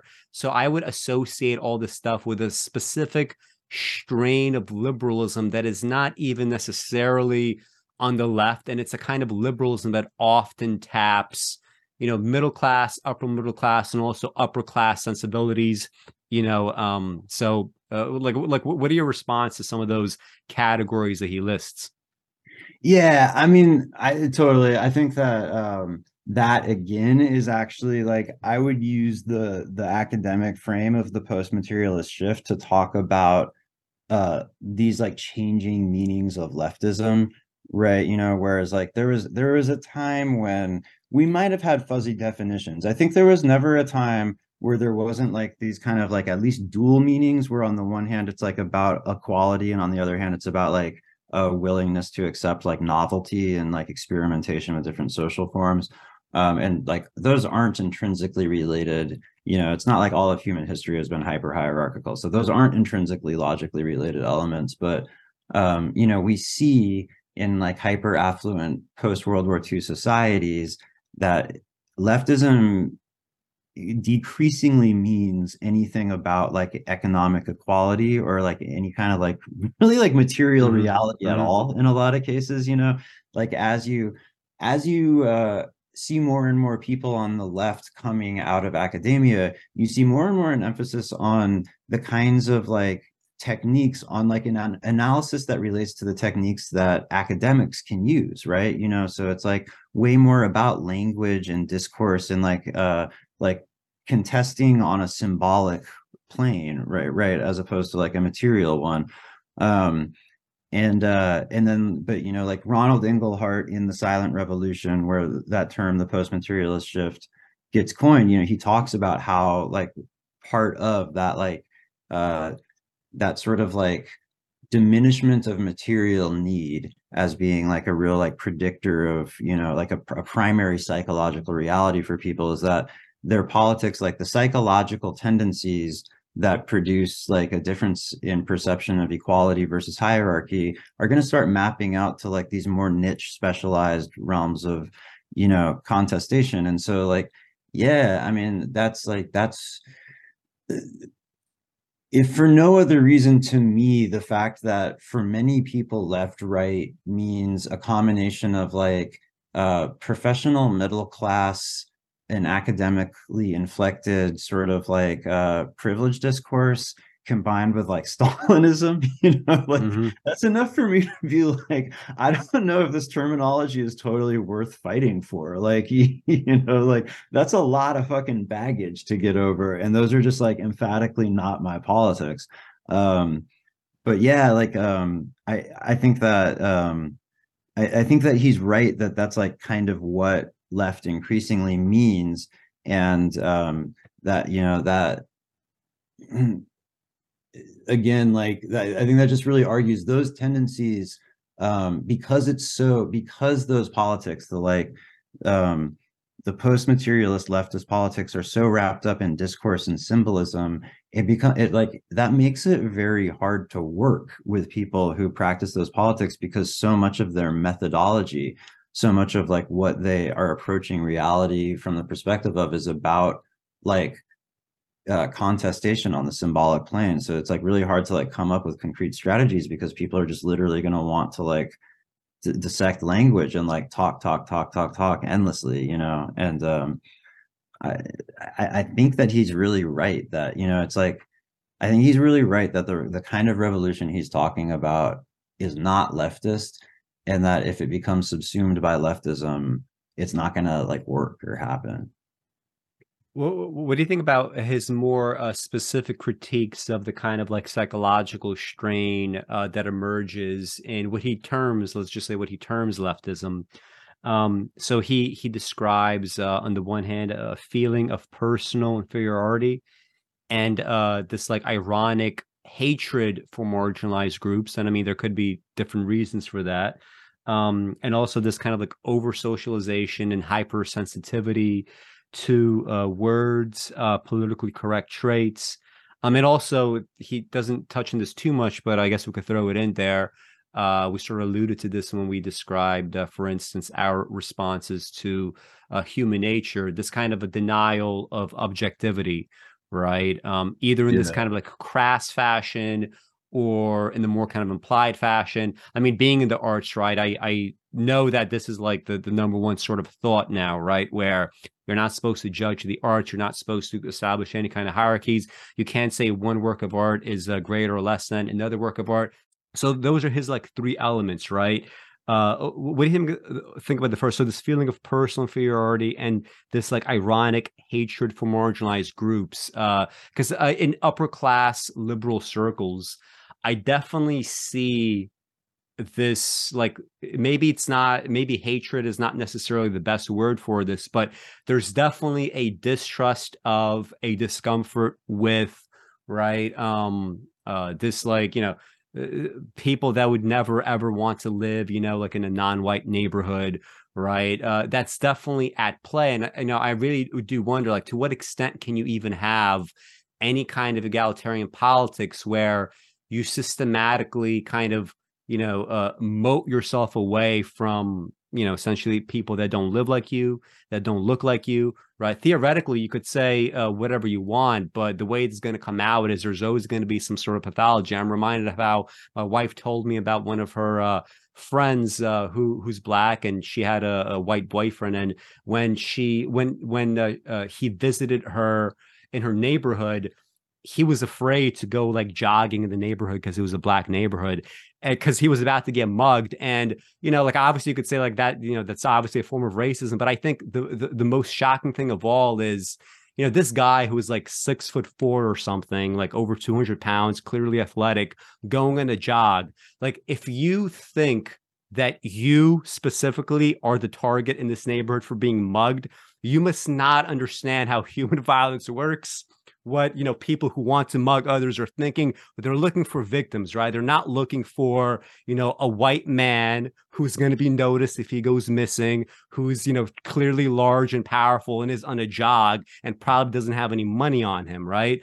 Um it's, it's like a total disconnect from everyday reality and i think kaczynski does you know he doesn't go explicit about this but i think he could by implication sort of maybe draw some of this out of his argument yeah, I mean, right. So so those are like so the three components, just so I'm totally clear, it's like because I don't have that part of the text right in front of me, but it's like the the like feeling of like inferiority, um, the like uh hatred for marginalized groups and the like rejection of objectivity. Are those the those are the three? Uh well, the, the, the objectivity thing we can maybe touch on, but the the second point, the over socialization, right? Oh yeah, um, yeah. I guess like I, I, guess the example of this white guy afraid to jog, over socialized meaning he consumed too much v- media to the uh, point that it totally interfered with his understanding of baseline like human reality.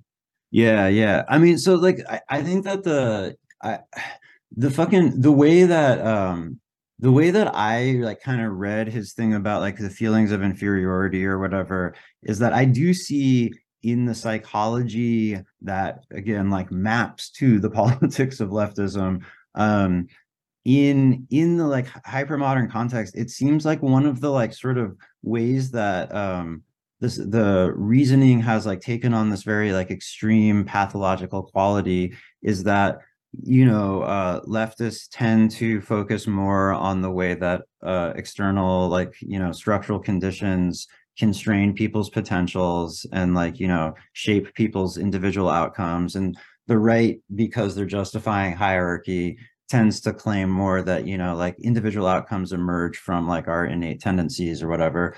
Um i think that using either of these in isolation is like totally ridiculous and insane and pathological you know like like obviously individual outcomes are the result of those two factors combined. Um, in that there there does end up being this thing in leftist psychology where it's like that focus on structural conditions and that de-emphasis of individual innate attributes kind of translates into this like resentment of any really just like any dialogue about like furthering yourself or bettering yourself or like exhibiting any strength or acknowledging that life takes effort and that people exert differential effort mm-hmm. and that like you know and so and that's like i think that that is like one of the psychological mechanisms whereby uh the right can like win a lot of framing and like values arguments is like if you've ever been like running up a mountain and halfway up the mountain you're like i hate weakness. Like you know like i'm going to fucking get up this mountain. You know like if you've ever been like in one of those situations where it's like down to the wire and you had to like step up and if you didn't step up you wouldn't be here to talk about it today you know it's like you know this this thing that's important that's essential for us to nurture in ourselves which is like life takes effort you know like you have to be strong to you do you have to be strong to survive and that doesn't justify like a, a social system that's like cruel and despotic but it's you know like it also like cre- trying to create a s- social system that isn't cruel and despotic doesn't justify being fucking weak you know mm-hmm. and uh and i think so i think that's like to me that's what i got out of that that i do agree with is like there's that leftist psychology that's like we should focus so much on equality that we should like just kind of like reject effort and and like strength you know? I, i'm i'm like that's that's like not uh, you know that's not my trip. And and i have seen that totally like thwart and complicate political projects before. So I'm I'm like basically kind of on board, although once again he says it in the wingnut uncle way or whatever, right? You know, mm-hmm. but like yeah. Um, um c- can you touch on what you said what you said earlier about um uh th- this idea that because uh, he also talks about this is this idea that leftist values can very much interfere with some kind of you know positive project that you might have such as for instance uh you know tackling climate change and making the world uh, livable uh for for centuries more. Um uh, what what did you mean by that exactly? And d- does it tie into uh kaczynski's critique here? Well yeah because um because i've just seen that um okay like in the most the most fundamental sense like challenging systems of power requires like being willing to I don't know, risk some like adversity, you know? And um people are differentially willing to do that. But I've really seen like a lot of a lot of like uh the way that leftist morality gets uh like I, kind of exploited in political processes and like discourses about strategy is like to kind of hide the fact that some people aren't feeling the courage to like i think we need a cultural framework that promotes people doing brave things to intervene in the systems of power that are destroying us. And uh i've seen leftist morality do essentially the opposite where it like makes people feel like guilty for being willing to take risk and to like engage in confrontation because they're not like you know because not everybody is and then that somehow is like supposedly like centering you or whatever you know right? Like um and then likewise i've just i've seen a lot of uh a lot of like unwillingness a lot of fear about engaging in those kind of confrontations get like kind of dressed up in some sort of privilege discourse that makes it seem like noble to like not fight you know? Um and so yeah again it's it's just that thing like I believe in a culture of strength. Like I believe in trying to create a just social system, but I don't think that's incompatible with like I, I, think that that's not going to happen. And this is one of those ways like leftism. I was just talking with another like YouTube uh creator about this the other day about how like if you look at leftist propaganda from like a, a, century ago it's like it's like looks like fucking thor you know it's like literally like a muscle bound dude with a hammer like bashing the serpent of fascism you know it's like mm-hmm. Indra, the fucking thunder deity, incarnate in like the CNT FAI propaganda or whatever, and like that, I'm I'm about that. But but like specifically on some of those like leftist uh, values getting the way of uh, any of these like climate projects, one thing that I'm thinking about now is, uh, and this is specifically Te- uh, Kaczynski's argument, where he says that you know if you build a, new kind of world that's based, you know, kind of like on on scarcity once more, um, leftists they want to increase gdp they want to make sure that people have a decent standard of living. Right now one of the big issues in the world is we have billions of people in poverty.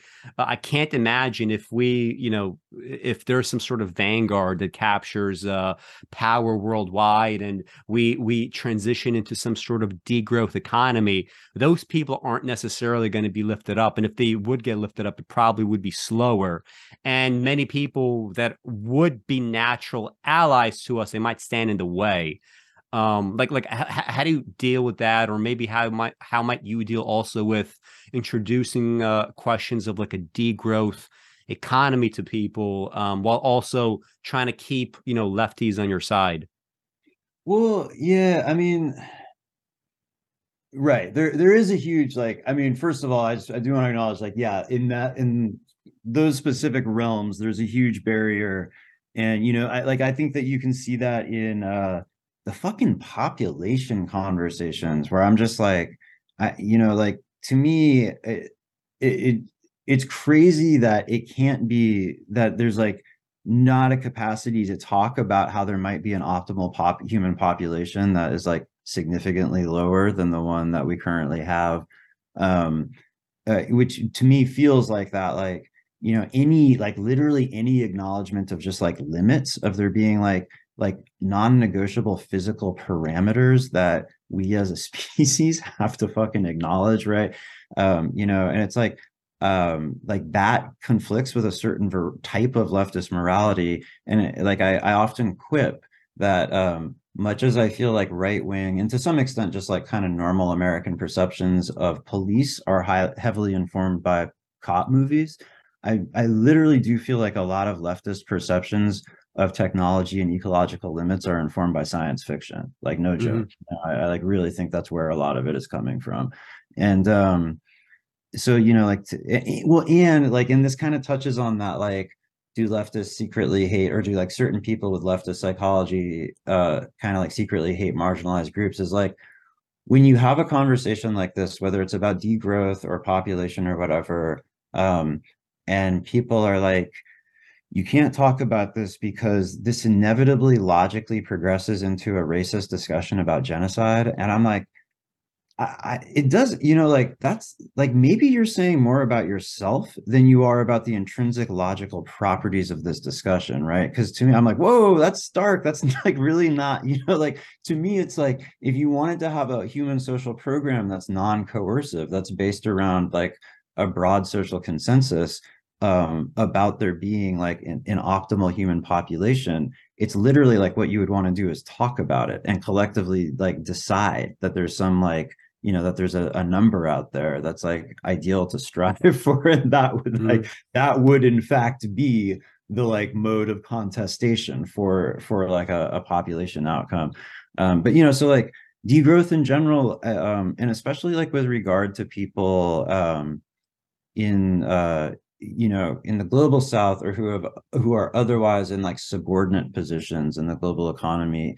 I mean i think that the way that like the steven pinkers of the world make it sound like they have been on these trajectories towards greater like abundance um at least below certain thresholds. Like i wouldn't deny that uh say like people in china are actually you know capturing more like material abundance like for better or for worse but in a lot of the like like poorer nations it's basically like it requires like these absurd metrics where like you're literally using the dollar amounts that are in their economies as like a proxy for their well-being. And obviously like at a certain point before they were incorporated into a global system the dollar values associated with their lives were zero. But that doesn't mean that they were living lives of fucking scarcity right? You know? Mm-hmm. And um, so I think that there's like a real conversation to be had here about like just like returning um returning like um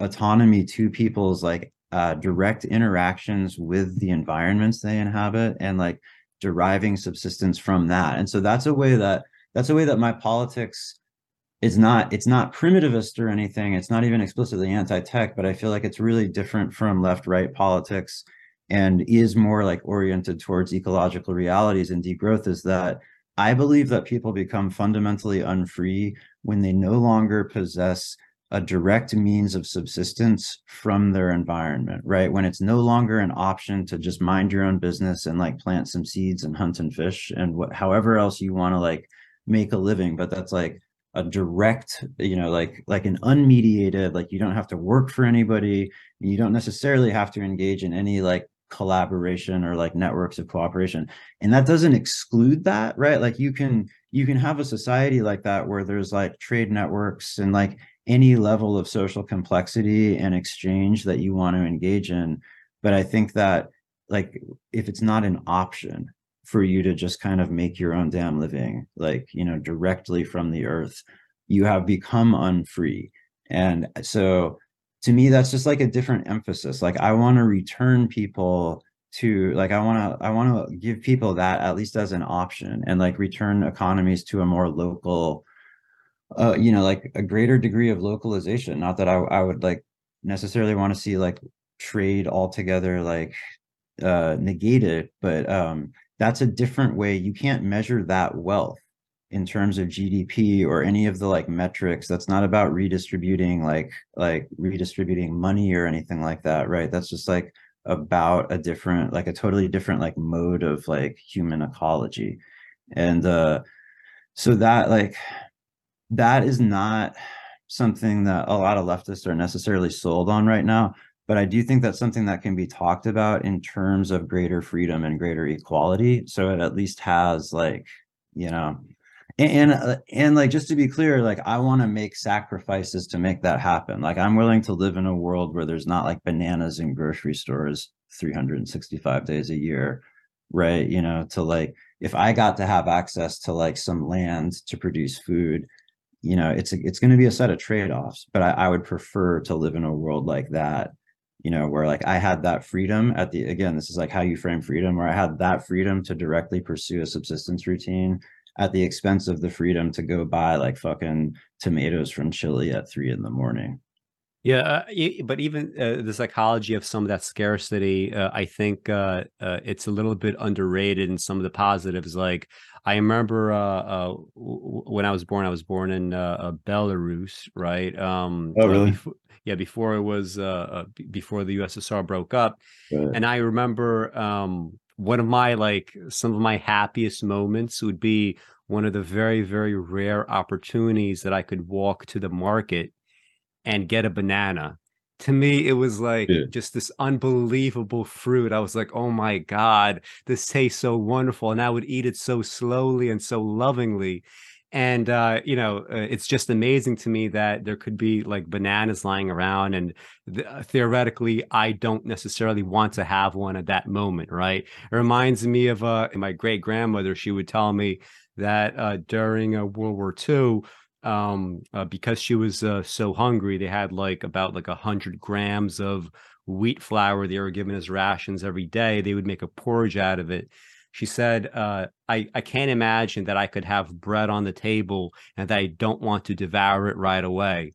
Um, uh, even like even little things like when I was uh, when I, I used to be morbidly obese and then I started losing weight, I started really craving the idea that anytime that I would step on the scale, I saw it would go down by a, like a pound or even sometimes two pounds because I was on a really crazy like restrict restrictive diet, and I really grew to love that hunger, right? And I think there's something very healthy about those elements of human psychology that are kind of geared towards scarcity enjoying scarcity un, uh, understanding how to like uh yeah i mean even like you know uh, the, the kind of wider examples of technology right? I mean we clearly had lives before smartphones. We didn't have to check what was going on twitter. None of that is essential still and yet you know a lot of this does seem like it's just kind of like this uh cultivated fantasy right? That certain things are necessary that you do need bananas 24 7 right um and you know uh, it seems to me there is probably ways to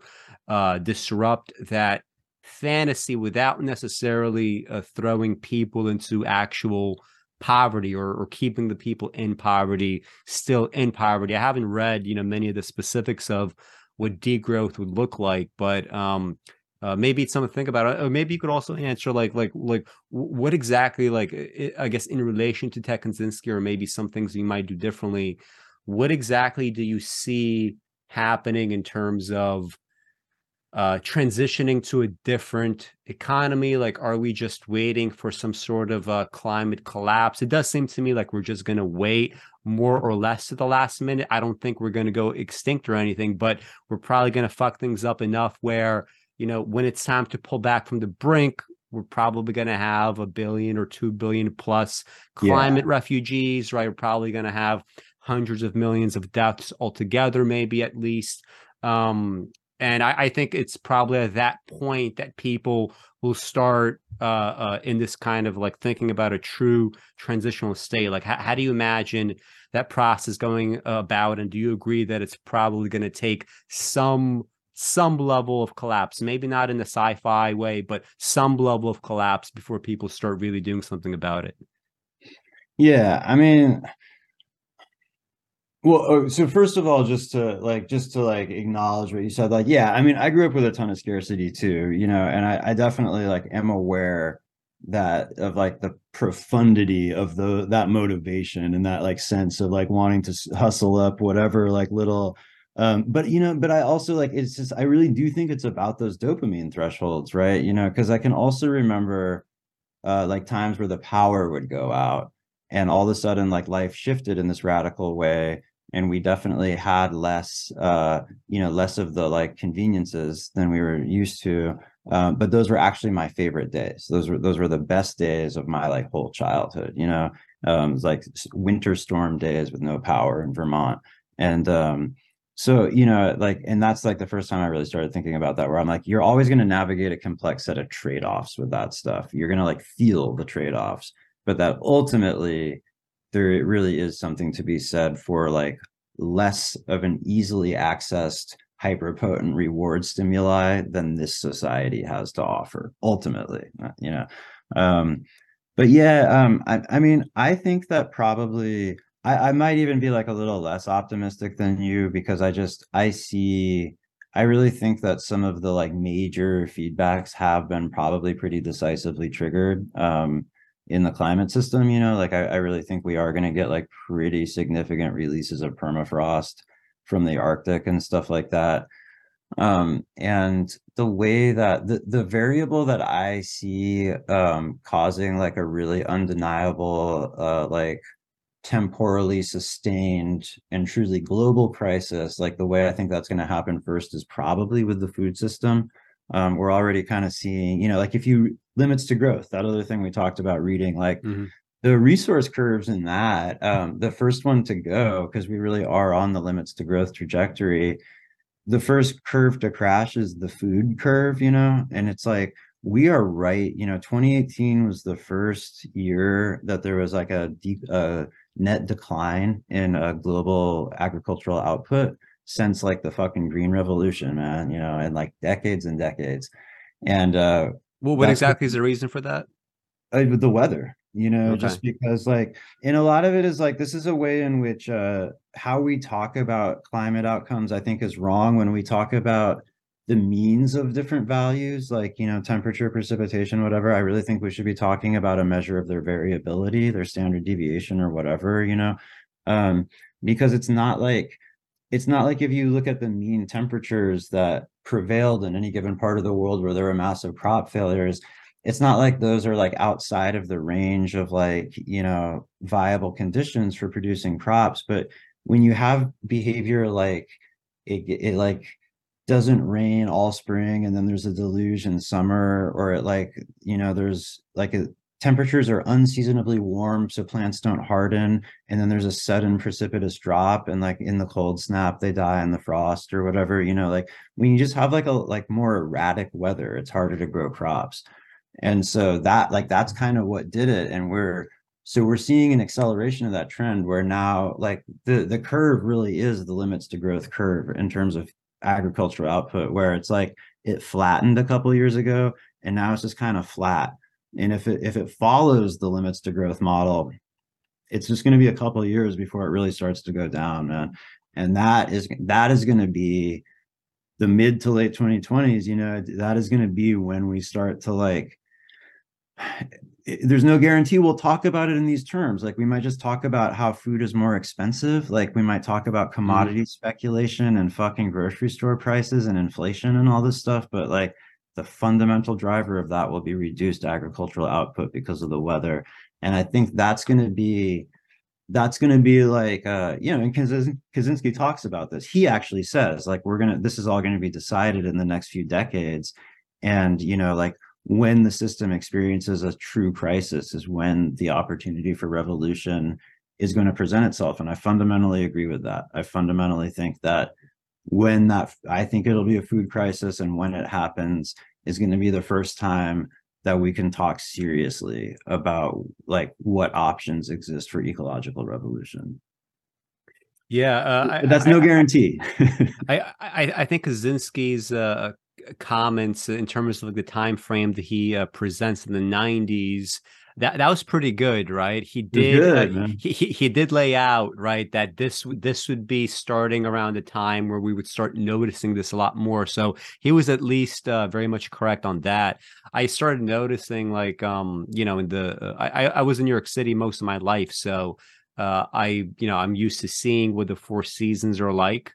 Uh, and in the 2010s, right, like that's when really summer started going pretty haywire, right? I remember yeah, exactly. uh, there was there, there was one night or like a few nights rather in 2013 where uh, me and uh, uh, uh with my wife now, but my girlfriend at the time, like we thought we were gonna die one of the nights because we we didn't have the air conditioner installed and it was so hot that literally it was like, all right, we're going to we're going to die in this house right? Right? It was it was that just uh, putrid uh, of, of an environment. Um and I, I am imagining like so like at the end of the 2010s we start seeing more and more wildfires right? This is going to be very much the norm. I don't see anybody really doing anything in terms of like really putting any preparation in place right? There may be some stuff kind of like going on like in the background with like, all right, we know there's gonna be more fires to deal with, but I don't I don't really see, you know, public public investment is not really a thing anymore, right? When right. we look at something like the uh, uh, Inflation uh, Reduction Act, right? It's a propaganda term for it, but regardless,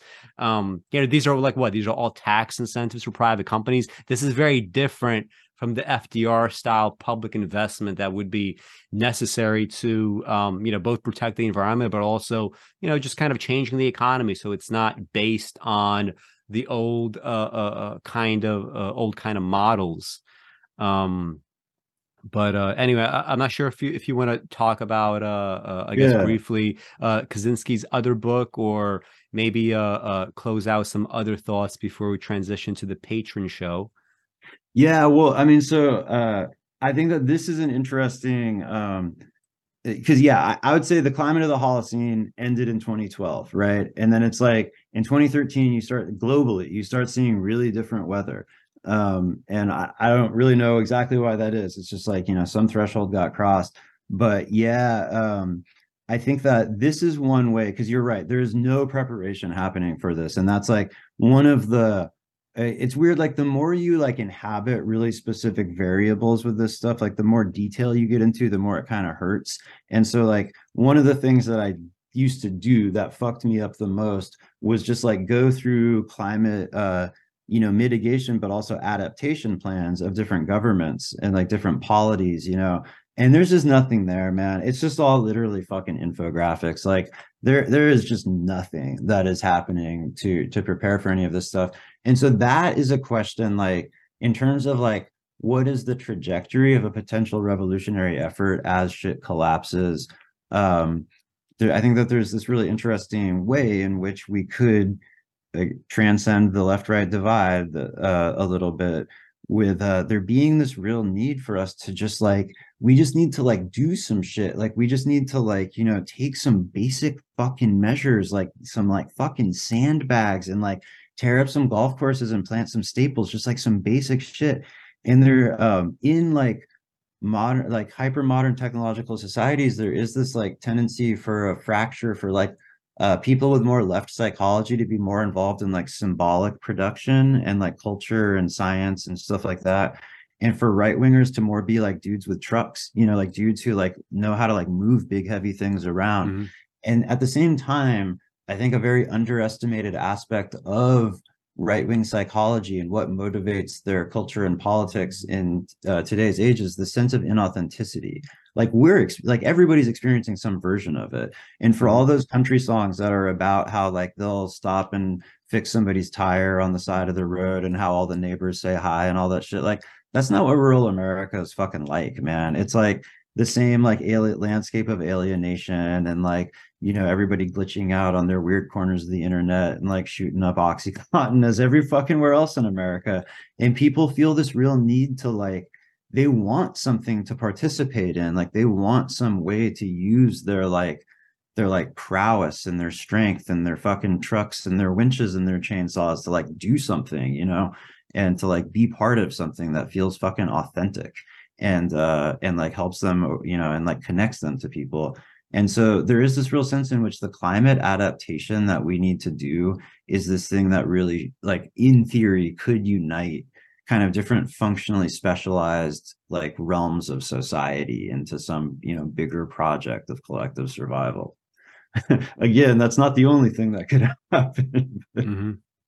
you know so yeah i don't know. So those are um those are kind of like my thoughts about about like the near term sort of like likely ecological trajectory and, and what happens socially in response. And uh, as far as like ted K goes um his other his other book i think like the one uh the one thing that it really gets into um that's different or like that i thought was particularly interesting um that definitely isn't in uh the manifesto is this like he uses this language that's kind of better than any of the abstract like systems theory language i had seen before to talk about the dynamics of growth and collapse and he just he like uses this terminology of self-propagating systems and he like sets up these conditions under which any self-propagating system will grow until it collapses right? You know and it's about like tempor it's about temporality. It's about like whether there's an incentive for short short-term growth basically you know? Um so it, you know it's an interesting book but it's also oh and it's very lenin heavy that's not something i saw coming really? at all. Hmm. yeah but he's all like it, you know, because he's just like it kind of it it shows the same obsession with like weeding out the elements of a potential social movement that are like kind of like soft or like you know obsessed with like various side quests or whatever. And somehow he just like ends up using lenin over and over again as like a paradigmatic model of like a hard motherfucker who stayed focused which is you know like i mean i just read like an 800 page history of the russian revolution and i have to say Lenin is one of those people where it makes you realize that sometimes actually individuals really do affect history in very profound ways. Mm-hmm. You know, that, that, like there were a lot of different ways that phase of instability that they kind of like turned into the Bolshevik revolution more or less after the fact, like could have gone a lot of different ways, you know, and, uh, uh, is, it, is it that uh, that uh, book on the Russian Revolution that's been recently going around? Uh, what, what's the name of it? The one I read is called A People's Tragedy.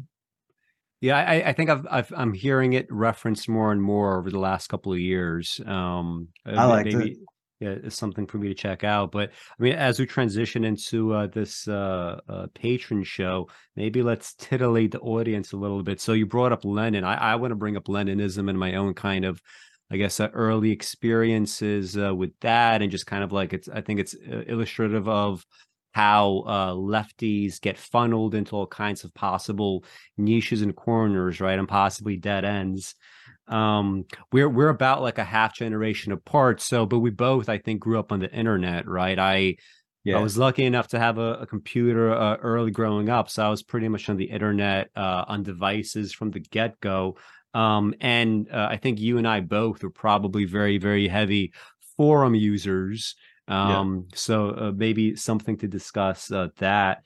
Um, this idea of like living in a transitional uh, state, right? It, it really does feel like we're kind of in the middle of a turning point in a way that um, I, I guess it gets discussed a little bit, but it's not uh it, it often gets co-opted right like by okay so for like liberals it's like our transitional stages we might have fascism in the form of republicans. And for republicans it's you know we're in the transitional state where uh the state is going to take all your children and chop off their dicks right? Um but there's, no actual like uh, analysis there. And a bunch of other stuff i mean i, I never really know uh specifically what we're going to talk about but it's often nice long and good on these uh, bonus shows. So if you guys want to check that out that's patreon.com slash automachination you get not only this show after show everything that we do on the channel you would support our literary articles and film reviews on automachination.com all the stuff you would get by supporting our work here. So thank you, Arnold. Thank you for viewers, and we'll come back with something soon. And for patrons, please stick around for the bonus show.